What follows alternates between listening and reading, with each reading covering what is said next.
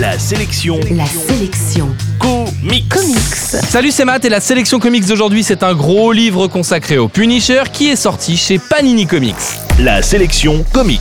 Le Punisher est un vétéran de guerre qui, une fois revenu au pays, a vu sa famille cruellement assassinée par des mafieux lors d'un échange de coups de feu.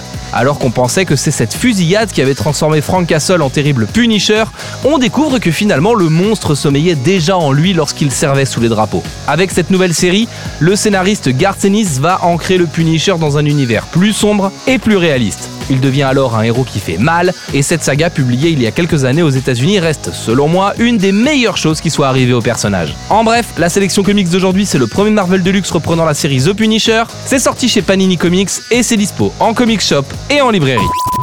La sélection comics. Retrouvez toutes les chroniques, les infos et les vidéos sur laselectioncomics.com.